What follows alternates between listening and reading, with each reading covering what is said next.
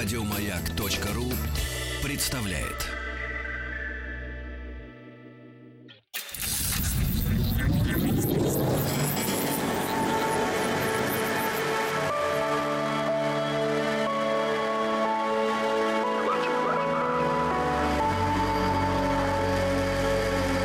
Стаховский лайф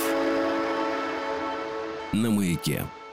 Это «Объект-22» и Евгений Стаховский. Здесь 62-я серия цикла, посвященного необычным, неординарным, из ряда вон смертям. Сегодня продолжение истории, которую мы начали в прошлой программе. А, то есть, точнее говоря, эту историю мы как начали, так, ну, знаете, вскользь, конечно, довольно давно. И я и в прошлой программе говорил, что мы касались этой темы. А речь идет об изобретателях, которые были убиты собственными изобретениями, хотя убитые какое-то очень грубое слово, ну, в общем, погибли от э, собственных идей, и где-то в середине этого проекта, даже, может быть, в первой части, там, в 17-й, 18 серии мы говорили об изобретателях. Но вот э, я решил дополнить э, всю эту историю. В 61 серии вспомнили несколько имен, и я, как и обещал в прошлой программе, сегодня продолжу, сказал, что у меня есть достаточное количество материала, сегодня успеем какую-то часть, как всегда, не знаю сколько, но давайте Давайте посмотрим. Если останется еще на одну серию, ну, значит, останется. Если сегодня закончим все, ну, значит, э, закончим. В любом случае, такой под, под цикл, под главка. Ежели хотите, многие, может быть, из этих смертей не выглядят, да, я, я честно вам скажу, и для меня они не выглядят чем-то из ряда вон выходящим, но мне показалось интересно вот сама история изобретателей и изобретений, и я решил, что, в общем, она вполне укладывается в эту нашу серию, так что давайте будем продолжать. Довольно много моментов, о чем я говорил в прошлый раз, связаны именно с механизмами. Ну, раз уж мы говорим о изобретениях, естественно, речь идет там, в первую очередь о механизмах. И в прошлой серии мы довольно много говорили о полетах, о том, как люди пытались куда-то взмыть воздух или, наоборот, сооружали какие-то крылья или парашюты и прыгали с верхотуры, и, в общем, очень как-то неудачно. Давайте сегодня продолжим как раз вот эту полетную тему. И первое имя, которая сегодня здесь появится, это, в общем, знаменитейший человек, знаменитая фигура Карл Вильгельм от Лилиенталь. Он родился в 1848 году. Он был немецким инженером, его называют одним из пионеров авиации. Он объяснил причины парения птиц, создал науку о планеризме, сам строил планеры, совершил на них более двух тысяч полетов, ну, то есть все шло более-менее э, нормально. Э, вообще о нем говорят, что он был первым человеком, который неоднократно обращался с устройством, которое тяжелее воздуха. Ну, то есть, если до этого и были какие-то попытки, то это, как правило, были такие одноразовые, ну, может быть, там двухразовые э, моменты. А он прям все, он прям летчик. Такой, по большому счету, вообще первый летчик в истории его человечества. И э, авиацией Лилиенталь увлекся с детства, около 1860 года, то есть ему там где-то 12 лет, 13 лет, он по ночам вместе с братом э, строил первые летательные аппараты, в итоге разработал, построил и испытал 11 летательных аппаратов, научное обоснование причин парения птиц, сделанное Лилиенталем и продолженное Жуковским, во многом определило развитие авиации. Как я уже сказал, совершил он более двух тысяч полетов на планерах собственной конструкции. И в отличие от многих пионеров авиации, он не пытался сразу взлететь, а долго бегал по холмам, пытаясь определить центр подъемной силы и первый, ну, так сказать, полет совершил просто в какой-то момент поджав э, колени, то есть при, приподняв ноги э, от земли и вот так вот пропланировав некоторое расстояние. Он впервые разработал биплан, когда, решив увеличить площадь крыла, обладавшего ограниченным запасом прочности, сделал надстройку из еще одного крыла. Э, необходимым условием полетов считал птичье чутье, как он сам это называл, ну, то есть способность предугадывать порывы ветра. Ну, вообще в птичье чутье он вкладывал там несколько понятий, но вот ветер и как раз способность э, угадывать, куда сейчас э, эту субстанцию понесет, он считал основным. И вот это чутье, он считал, можно выработать в себе, то есть э, с помощью опыта приобрести с опытом полетов. В 1866 Отто стал практикантом на машиностроительном заводе Шварцкопфа и вскоре получил приглашение поступить в небольшое конструкторское бюро находящееся при этом же заводе. Летом 1870 года Отто с отличием завершил обучение в Королевской ремесленной академии, был призван в армию во время недолгой франко-прусской войны – Осенью 1881 года Лилиенталь задумал поправить финансовые дела более надежным способом и открыл в Берлине мастерскую по изготовлению котлов. Заказов было достаточно много, мастерская в итоге превратилась в завод. Лилиенталь пристроил к ней участок, предназначенный для работы над летательными аппаратами, потому что он, конечно, мечту свою никоим образом не забросил опубликовал в 1889 году довольно важную работу, касающуюся полета птиц, рассматривал основы авиации, и два года спустя построил такой свой первый настоящий э, планер. Значит, все его полеты укладываются в период с 1891 по 1896 год. Несколько раз он мог подниматься выше своей отправной точки и даже совершать повороты. Он также пытался создать машину тяжелее воздуха, используя двигатель с углекислотой. Лилиенталь был первым человеком, которого сфотографировали в полете. Это было одной из основ его влияния на всех исследователей его времени и после, потому что вот таким образом он э, показал, что все возможно. То есть он стал своего рода вдохновителем для тех, кто, может быть, не верил в свои силы, кто колебался и вообще не думал о том, что авиация возможна. А, его проекты способствовали и развитию дельтапланеризма. А, если вы вспоминаете о брате Фрайт, который, может быть, известнее, чем а, Лилиенталь, то американские изобретатели братья Райт использовали именно идею Лилиенталя при создании первого в мире самолета. Но что с ним в итоге произошло? 9 августа 1896 года в Берлине во время полета Лилиенталь упал с высоты в 17 метров и сломал себе позвоночник. Произошло это потому, что его планер перевернуло внезапным порывом ветра – и вот я, как уже сказал, да, он упал с высоты в 17 метров, но умер не сразу, скончался он на следующий день. Перед смертью он э, сказал своему брату Густаву, жертв, ну, то есть фразу, которую можно на русский язык перевести как «жертвы должны быть принесены», или переводят ее иногда как «жертвы неизбежны», ну, в общем, вполне понятно. Похоронен он на Ланцвицком кладбище в одноименном районе Берлина. Ну и, как вы, конечно, знаете, имя Отто Лилиенталя носит берлинский аэропорт Тегель, ну и также населенный пункт под Бременом. Так что вот э, прилетая в Берлин, в Тегель, да, в Берлине два основных аэропорта, но центральный Тегель, вот прилетая туда, в общем, вспоминайте об этом пионере авиации.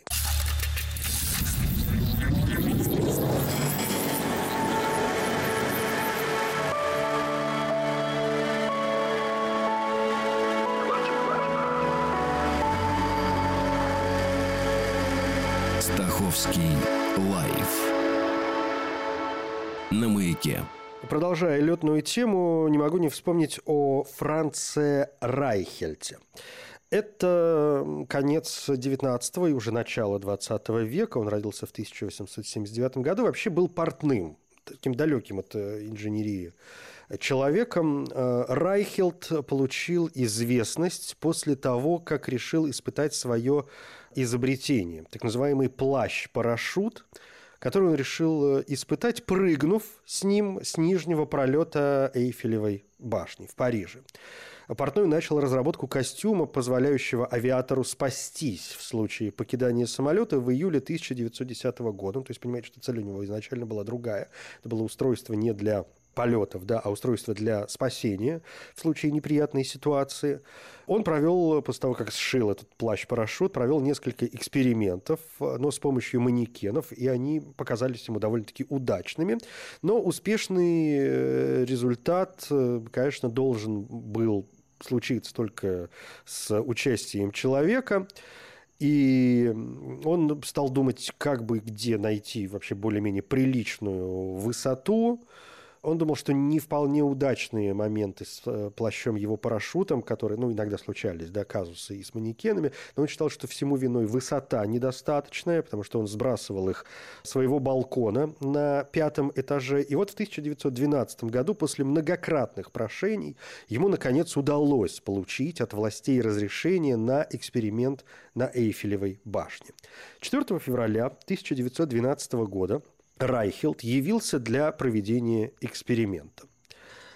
Все присутствующие в тот момент, потому что собрались, конечно, зеваки, публика, ну, конечно, такое чудо пропустить. Все собрались посмотреть на это, и люди были просто шокированы, узнав, что Райхелд собирается не манекен использовать, а собирается прыгать сам. Отговорить его пытались, никому это не удалось. В итоге он вышел на парапет и прыгнул. Парашют не раскрылся, изобретатель погиб, упав с высоты 60 метров. А случай Райхелта интересен еще и тем, что у нас есть видеозапись этого прыжка. Найдите ее в интернете, это довольно просто. Но самое интересное, что когда сделали вскрытие, Оказалось, что он э, не разбился, то есть умер не от того, что он как неудачно приземлился. Выяснилось, что у Райхелта случился сердечный приступ, и он умер еще до того, как коснулся земли. Ну и, конечно, вдвойне обидно, что на момент смерти Райхелта, например, Глебом Котельниковым уже был изобретен парашют-ранец, а в Соединенных Штатах Америки с помощью купольных парашютов уже совершались успешные прыжки. Еще одна тема сегодня, связанная с полетами, это самый настоящий летающий автомобиль, который был некогда создан. Некогда, это в 70-е годы, в начале 70-х годов 20 века. А, назывался он Авимицар. И вот этот Авимицар был действительно летающим автомобилем, который был разработан компанией Advanced Vehicle Engineers, то есть компанией AVE. Компания эта была основана в Лос-Анджелесе, штат Калифорния, авиационным инженером Генри Смолински и его партнером Харальдом Блейком. Два прототипа автомобиля «Мицар» были построены из комбинации задней части самолета Cessna Skymaster и автомобиля Ford Pinto. Один из этих экземпляров был выставлен на обозрение в дилерском центре Ford в Лос-Анджелесе, в то время как другой предназначался для первых экспериментов. Ну, чтобы вы себе представляли, если не видели картинки, хотя картинки, опять же, есть в интернете, можете пойти посмотреть. Это был, э, в общем, просто автомобиль, которому приделали крылья, и по задумке изобретателей этот автомобиль должен был совершать перелеты на небольшие расстояния, ну, несколько сотен, может быть, километров – из э, там, одних местных небольших аэропортов в другие местные небольшие аэропорты для моторных самолетов предназначенные. Рулевое управление было адаптировано таким образом, чтобы машиной можно было легко управлять и на земле, и в воздухе. В начале 1973 года у летающем автомобиле Мицар писали все мировые издания, но история закончилась довольно быстро, когда машина совершила уже свой первый полет, который, собственно говоря, и закончился трагедией. Все потому, что изобретатели сделали конструкцию своего летающего автомобиля со складывающимся крылом. И из-за того, что крыло можно было сложить, оно потеряло свою прочность. 11 сентября 1973 года летающий автомобиль «Мицар» в первый раз поднялся в воздух в аэропорту Окснарда. Примерно через две минуты после взлета правое крыло оторвалось от машины, и аппарат исчез из поля зрения, после чего возник огромный столб дыма. Видимо, оторвалось и второе крыло. Некоторые свидетели утверждают, что, потеряв контроль, Мицар ударился о верхушки деревьев, столкнулся с грузовиком, припаркованным в нескольких метрах впереди, мгновенно взорвался и убил своих изобретателей. Водитель, находившегося на земле транспортного средства, едва спасся, получив ожоги спины от взрыва, когда убегал, чтобы спастись. Отчет о крушении свидетельствовал, что авария произошла по причине освобождения правого крыла из-за неадекватного дизайна и плохой сцепки. Ну, впрочем, говорят, что крыло и так бы разрушилось, э, дай двигателю большую мощность или набери машина достаточную высоту. Со смертью главных э, изобретателей этой машины и с разрушением э, летающего аппарата, и с давлением инвесторов проект «Мицар» был э, моментально закрыт. И, в общем, с тех пор, если и находятся э, люди, которые пытаются изобрести летающий автомобиль, то, как мы знаем, лучше всего это случилось э, в книгах про Гарри Поттера под авторством Джоан Роулинг.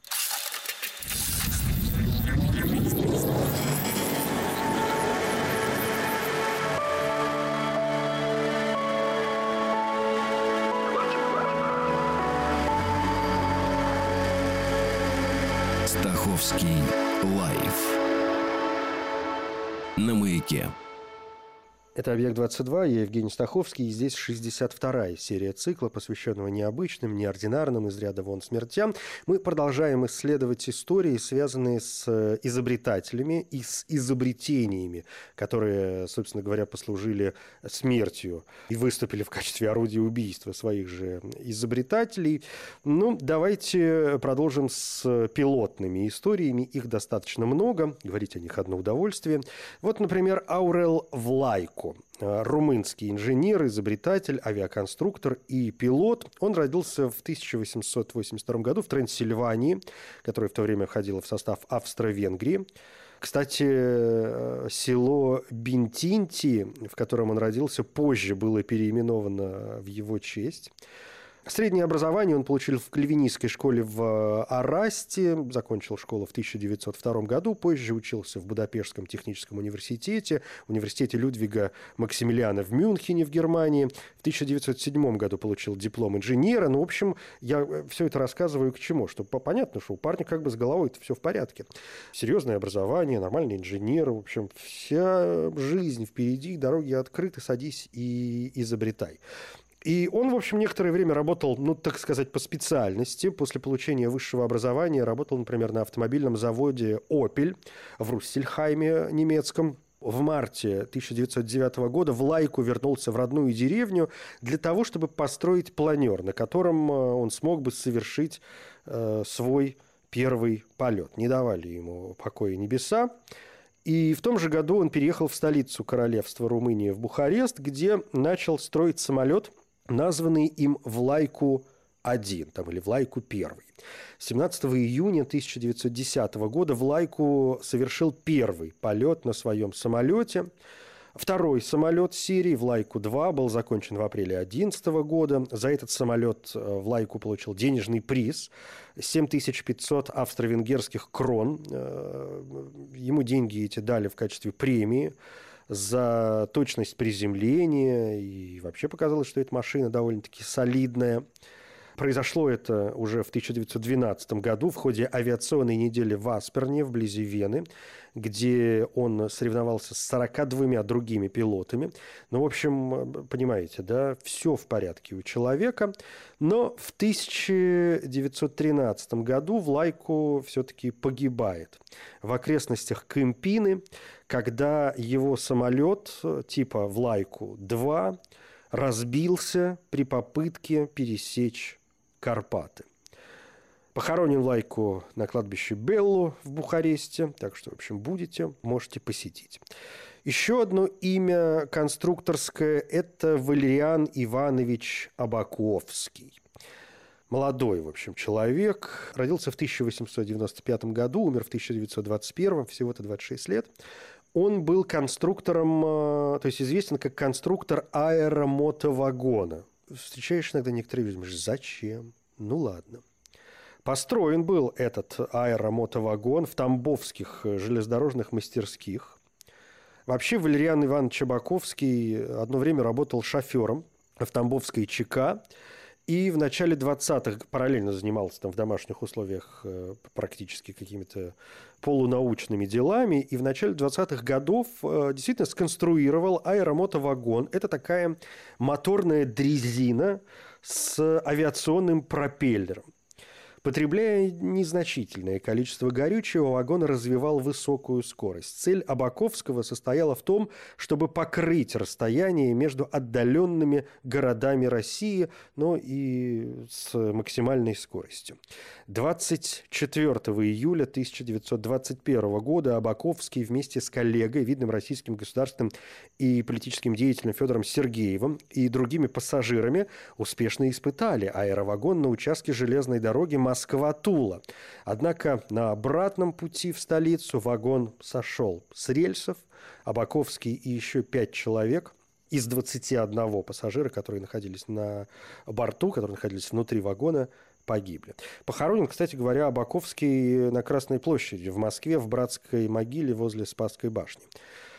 Кремля. Значит, э, по поводу этой аварии есть у нас кое-какие подробности. Смотрите, что пишут. Ну, значит, э, представляете себе еще раз. Дрезина, снабженная мотором от самолета, двухлопастным винтом, чтобы вы понимали, аэровагон мог развивать скорость до 140 км в час. Сумасшедшая цифра для того времени. Но, правда, грохотал, говорят, страшно.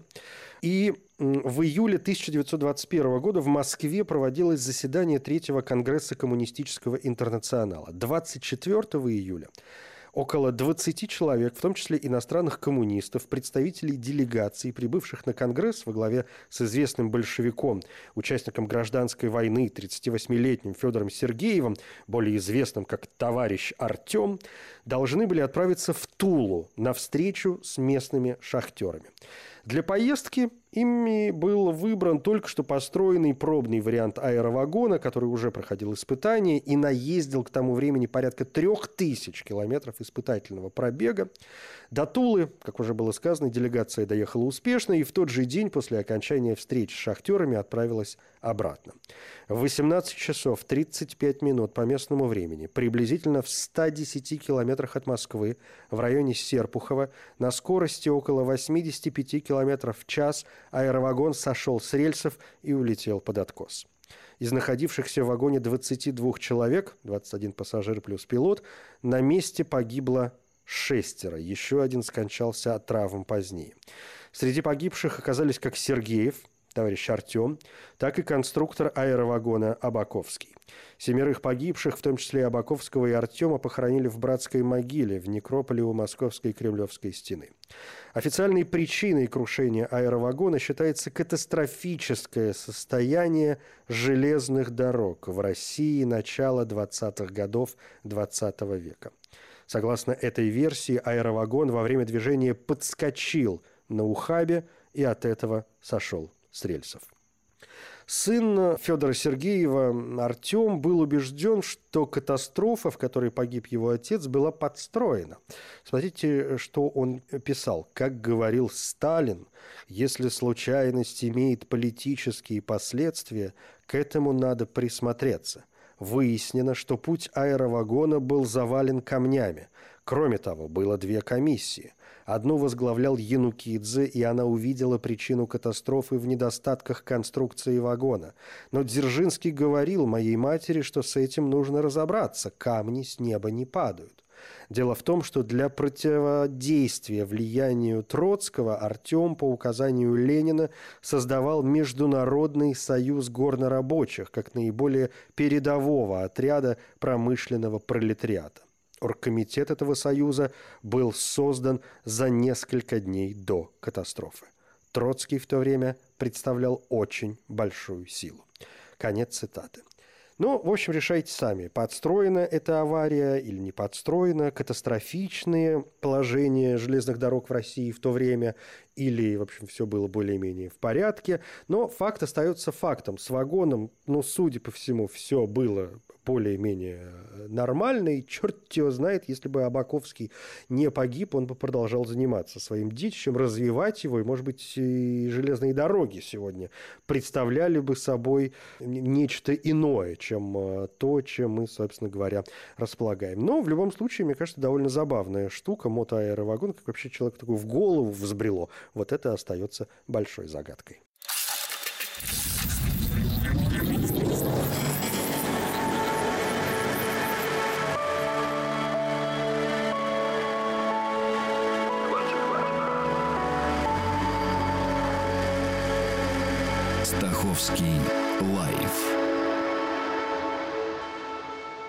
Конец сегодня давайте несколько коротких э, зарисовок. Ну, вот, например, история, которая произошла аж в 1772 году. Сьер Фремене пытался изобрести аппарат э, возвратного дыхания для погружения под воду. Аппарат, который возвращал человеку выдыхаемый им же воздух.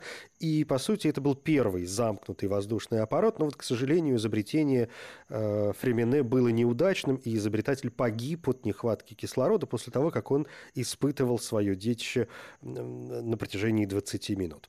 В 1876 году Генри Флюс из Англии изобрел замкнутый ребризер.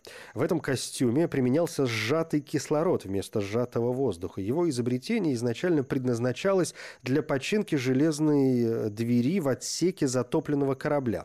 Затем Флюс решил использовать изобретение для погружения под воду. На глубину он полагал аж до 9 9 метров, но, к сожалению, э, флюс э, умер как раз от чистого кислорода, поскольку кислород токсичен для людей при сильных изменениях в давлении. 15 июня 1785 года Жан-Франсуа Пилар де Розье, французский учитель химии и физики, а также один из пионеров авиации, погиб, когда его воздушный шар внезапно сдулся – хотя ткань не загорелась. Шар сдулся и потерпел крушение у Вимрё по Декале во время попытки пересечения Ла-Манша. Сам Жан-Франсуа Пилатор де Розье и его партнер Пьер Ромен стали первыми жертвами крушения летательного аппарата. 15 октября 1863 года Хорас Лоусон Ханли, инженер-судомеханик конфедерации, в возрасте 40 лет погиб, когда изобретенная им подводная лодка на ручном приводе которая, собственно, и называлась H.L. Ханли, застряла на дне порта Чарлстон, Южная Каролина. Ну и, пожалуй, последнее. Ведь Томаса Эндрюса, чье имя вам, не сомневаюсь, хорошо известно, в общем, тоже можно считать жертвой своего собственного изобретения. Ведь часть вины в катастрофе, постигшей «Титаник», лежит ведь на плечах его создателей. А Томас Эндрюс был ведущим конструктором корабля и исполнительным директором компании Harland Wolff, при столкновении с айсбергом он первым смог здраво оценить повреждения и сказать, что корабль, конечно же, утонет. И, как мы знаем, он сам вскоре погиб, помогая спастись другим пассажирам. В следующей серии непременно продолжим. Это «Объект-22». Я Евгений Стаховский. Спасибо. Еще больше подкастов на радиомаяк.ру